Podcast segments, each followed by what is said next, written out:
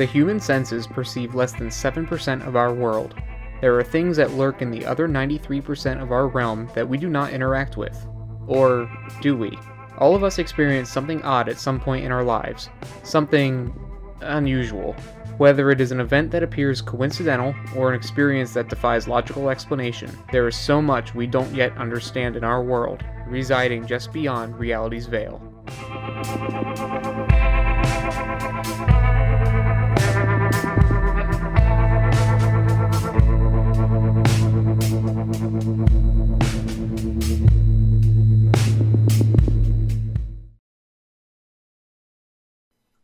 It was a warm and sunny autumn day. Myself and my friend were driving on the interstate with batteries and cameras crammed into the trunk of my small sedan. As we neared closer to our destination, we stopped for some quick food and made our way through the countryside of southwest New York, up the hillsides to an old farmhouse. We were greeted by a woman who gave us a tour of the small house, which was rather dark inside considering how sunny it was outside. She wrote me a receipt validating our evening there and handed me the keys to the place. The sun was setting, casting long, dark shadows on the old home. We unloaded the car and set up some cameras around the house, as well as some various recording equipment and tools to detect environmental changes. Coming here, I thought I had picked a potentially haunted place to spend an evening to have some thrilling experiences, but it turns out this location picked me and several years later, I'm still riding the roller coaster of thrills that the dark shadows and faint whispers lure you onto. Ladies and gentlemen, please keep your arms and legs inside the ride at all times. Oh, and do get comfortable and enjoy your ride. For this roller coaster never ends.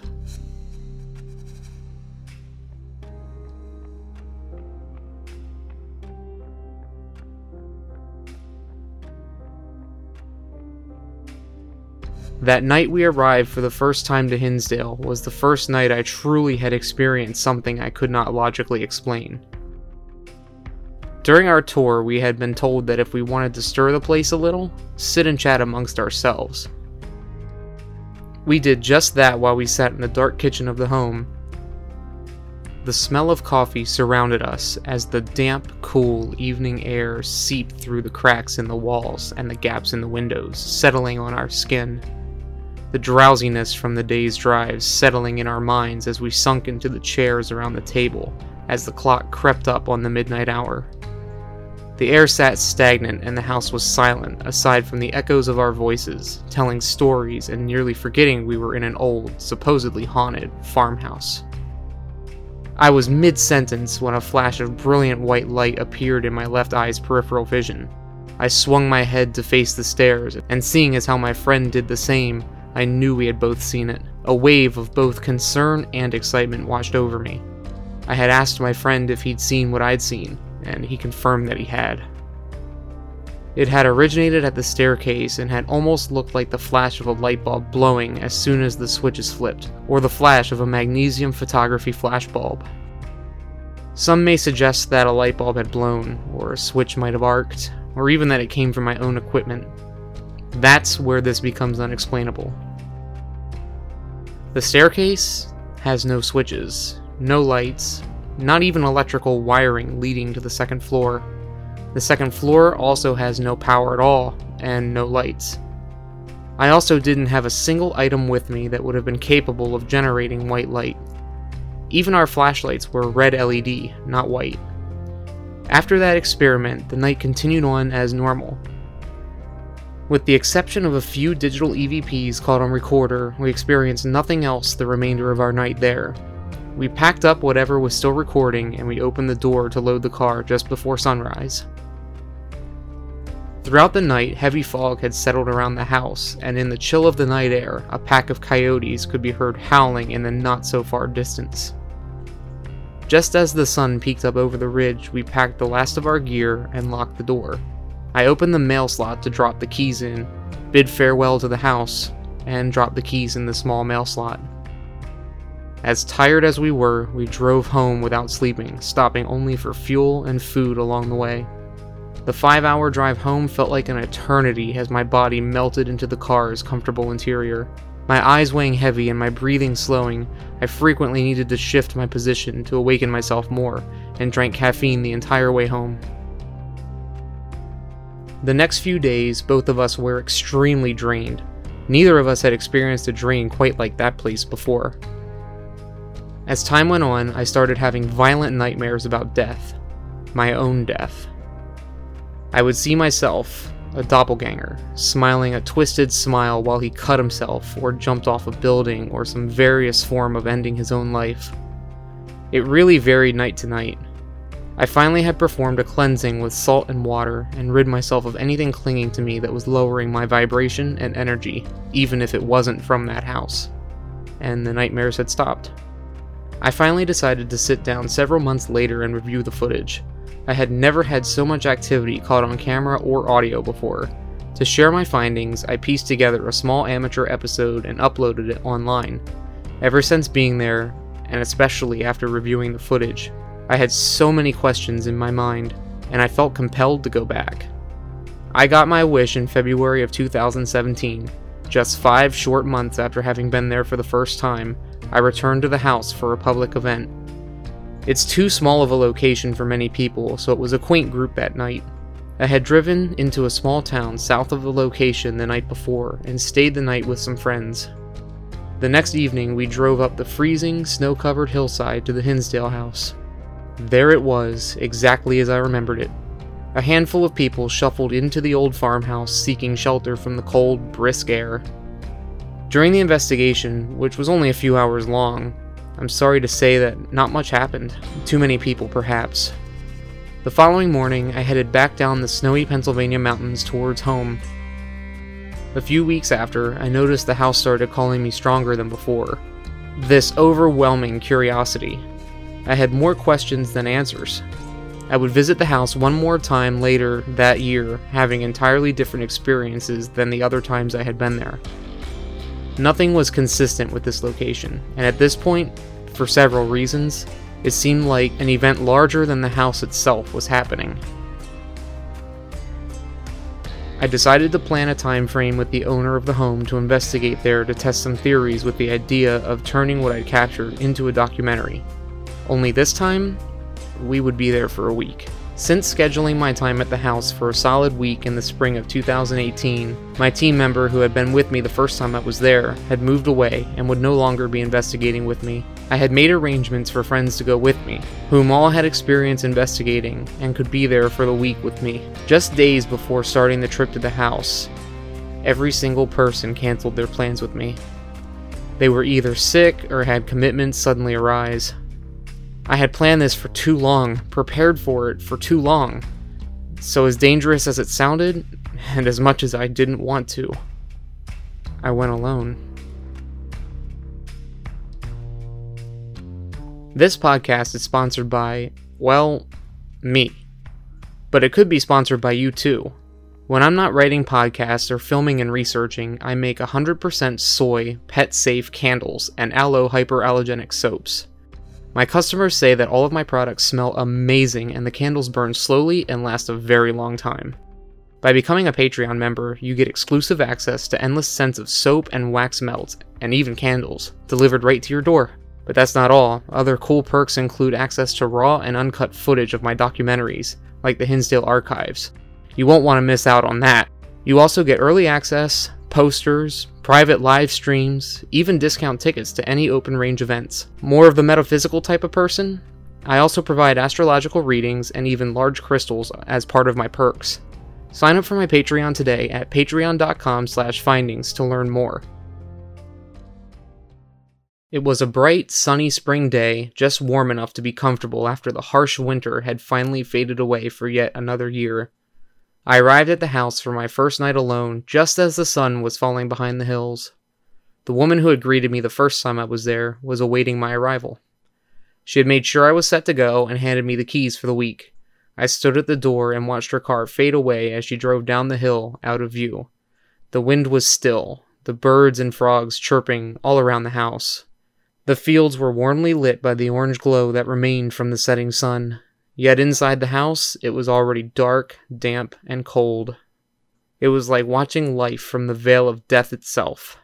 Inside the threshold awaited darkness and mystery, and just on the other side was the warm glow of life, laughter, and things to explore and adventures to be had. It was surreal. It had started to dawn on me that I was alone. No civilization, no cell phone service, no help if something went wrong.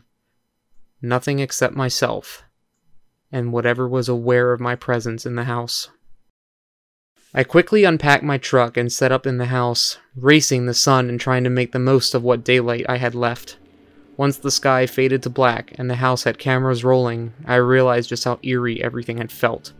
The warmth of life on that spring day had faded to the beat of frogs chirping in the yard and the uneasy feeling of being watched from afar. Remembering what had happened last time when we ignored the house, I decided to let the house sit empty and leave the cameras recording. It had been a long day and I hadn't eaten throughout the trip or before arriving at the house, so I locked up and headed into the next town for dinner. About two hours later, I was driving up the hillside back to the house. It was around the midnight hour, and I had felt very tired from my journey and from the anxiety I had been feeling regarding this solo trip. I decided to make night one strictly a static camera footage night. Once I arrived at the house, I packed up my cameras and headed to my local hotel for the evening. No way was I letting my guard down in that isolated home by sleeping there alone. The next morning was another sunny day, but there was a steady, chilly breeze all day.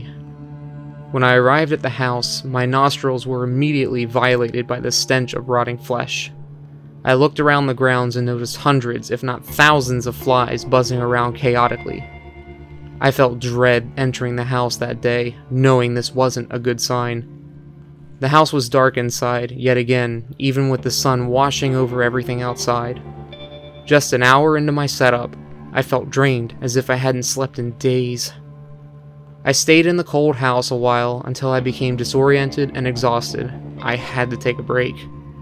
I stepped outside and investigated the grounds, which feel like a separate haunting altogether. I felt better in the fresh air until I felt like I was being watched in the woods by something I couldn't see. Just to get away and ground my energy, I drove into town and walked around the Walmart for a while. Then I went back to my hotel, grabbed some food, and decided to take the time to call someone who was helping me with this investigation from a distance. Greg Newkirk, curator of the Traveling Museum of the Paranormal and the Occult, had a large scrying mirror which was used at the house. It was designed to be a window into Hinsdale, and we were going to use that window that night, we arranged a time and made a plan, and I drove back up to the house. After some evening investigating and letting the house sit a little more while I took a break to prepare myself for the night, we started the experiment. The results were quite shocking. After the experiment was wrapped up, I felt like I had to leave the house immediately. I gathered what I could and I left the house around midnight yet again. Knowing how the house behaves when it's empty and how much it likes to capture your attention when you aren't looking, I decided to starve the House of Contact for 60 hours. I called this the isolation phase. I not only left the property, but I drove the 5 hours home to be as far from it as I could. This gave me time to recover and also go over some of the footage. 60 hours later, I arrived back at the house. A warm spring day, sunny again, with light cloud cover. A warm breeze filled the air, I noticed immediately that the smell of rotten flesh, as well as the flies, were gone. It hadn't even lingered a little bit. It was as if it never happened. I stuck the key in the first door lock, and on the wooden floor inside, I heard two heavy footsteps run towards the stairs. I felt my heart race and my breath quicken. I had to do this. I had to finish this. I opened the house and announced my entry aloud. The entire day I was losing track of time and I had a very hard time focusing. I also started feeling waves of anger and depression consume me. Just before night fell, I decided it was not safe to continue the investigation. I packed up everything I had and drove straight home from the house. On the way home, I had a few odd experiences with cold spots in my truck, and I even got lost and came across a very large cross in the mountains illuminating the night sky with a shimmering white light. I made it home early the next morning and I passed out in my bed for several hours. Some time went by before I even looked at the footage. After I started working with the footage captured, I started experiencing technical difficulties, including but not limited to two motherboards burning up, a graphics card burning up, CPU failure, hard drive crashes, and even a memory card that disintegrated in my hand upon ejection from the camera. It would be a solid year before I was able to work with any of the footage. In that year, I had a lot of events take place in life, a lot of doors open, and a lot close. A lot had changed for me, but I still had the feeling I had to go back to Hinsdale. There was something I had to do there. I planned a trip there for two days of filming in the early summer of 2019. In the meantime, I had attended an event in South Dakota that I was speaking at about some research I had done into this thing we all experience that we call reality. I had mentioned this trip to the house to my friends during the event, and they were anxious to see what would happen. Before departing South Dakota, I had invited one of them, Maria, to join me and assist with the filming. She agreed to go with me and my friend and team member Amanda. One month later, Maria arrived at my local airport and we drove to the Hinsdale house for the final filming. Or so I thought. A series of events occurred as a result of a risky experiment I performed within the house during this trip, which left me with more questions than ever before. Although this house has darkness associated with it, I will say there was a light side, as ultimately, this filming trip brought Maria and myself together. Since then, every time we investigate anything together, both of us experience very extreme events, things that most seasoned investigators have sought after for years, even decades.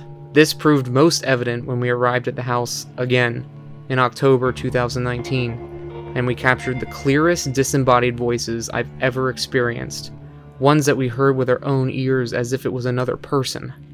It was as if we'd slipped back in time itself within that house. All of this led up to me working diligently to release a five episode documentary I called The Hinsdale Archives. It can be found at Amazon Prime, and you can also find it at hinsdale.space. Now that you've heard the backstory, we've only climbed the hill to the first drop of this wicked roller coaster ride. Since the release of the documentary, I've experienced more and more, and I've found synchronicities and events that tie into that house. So many that I can't keep track of them all. Once you see the documentary, it'll make sense how this can go on. I'm already planning a second season, and it has me traveling the country, seeking related events and locations.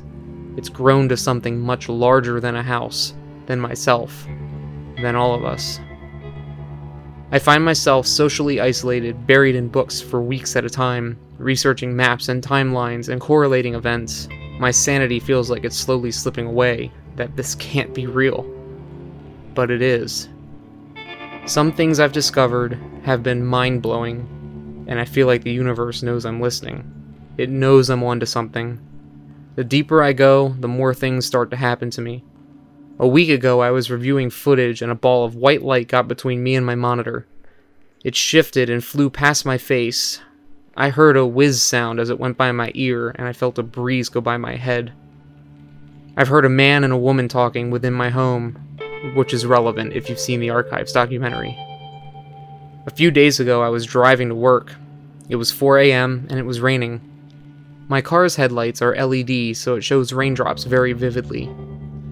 In the rain, I saw this, what I thought was a large raindrop, disappear in front of my car. A few seconds later, a ball of white light flew out of my steering wheel towards me.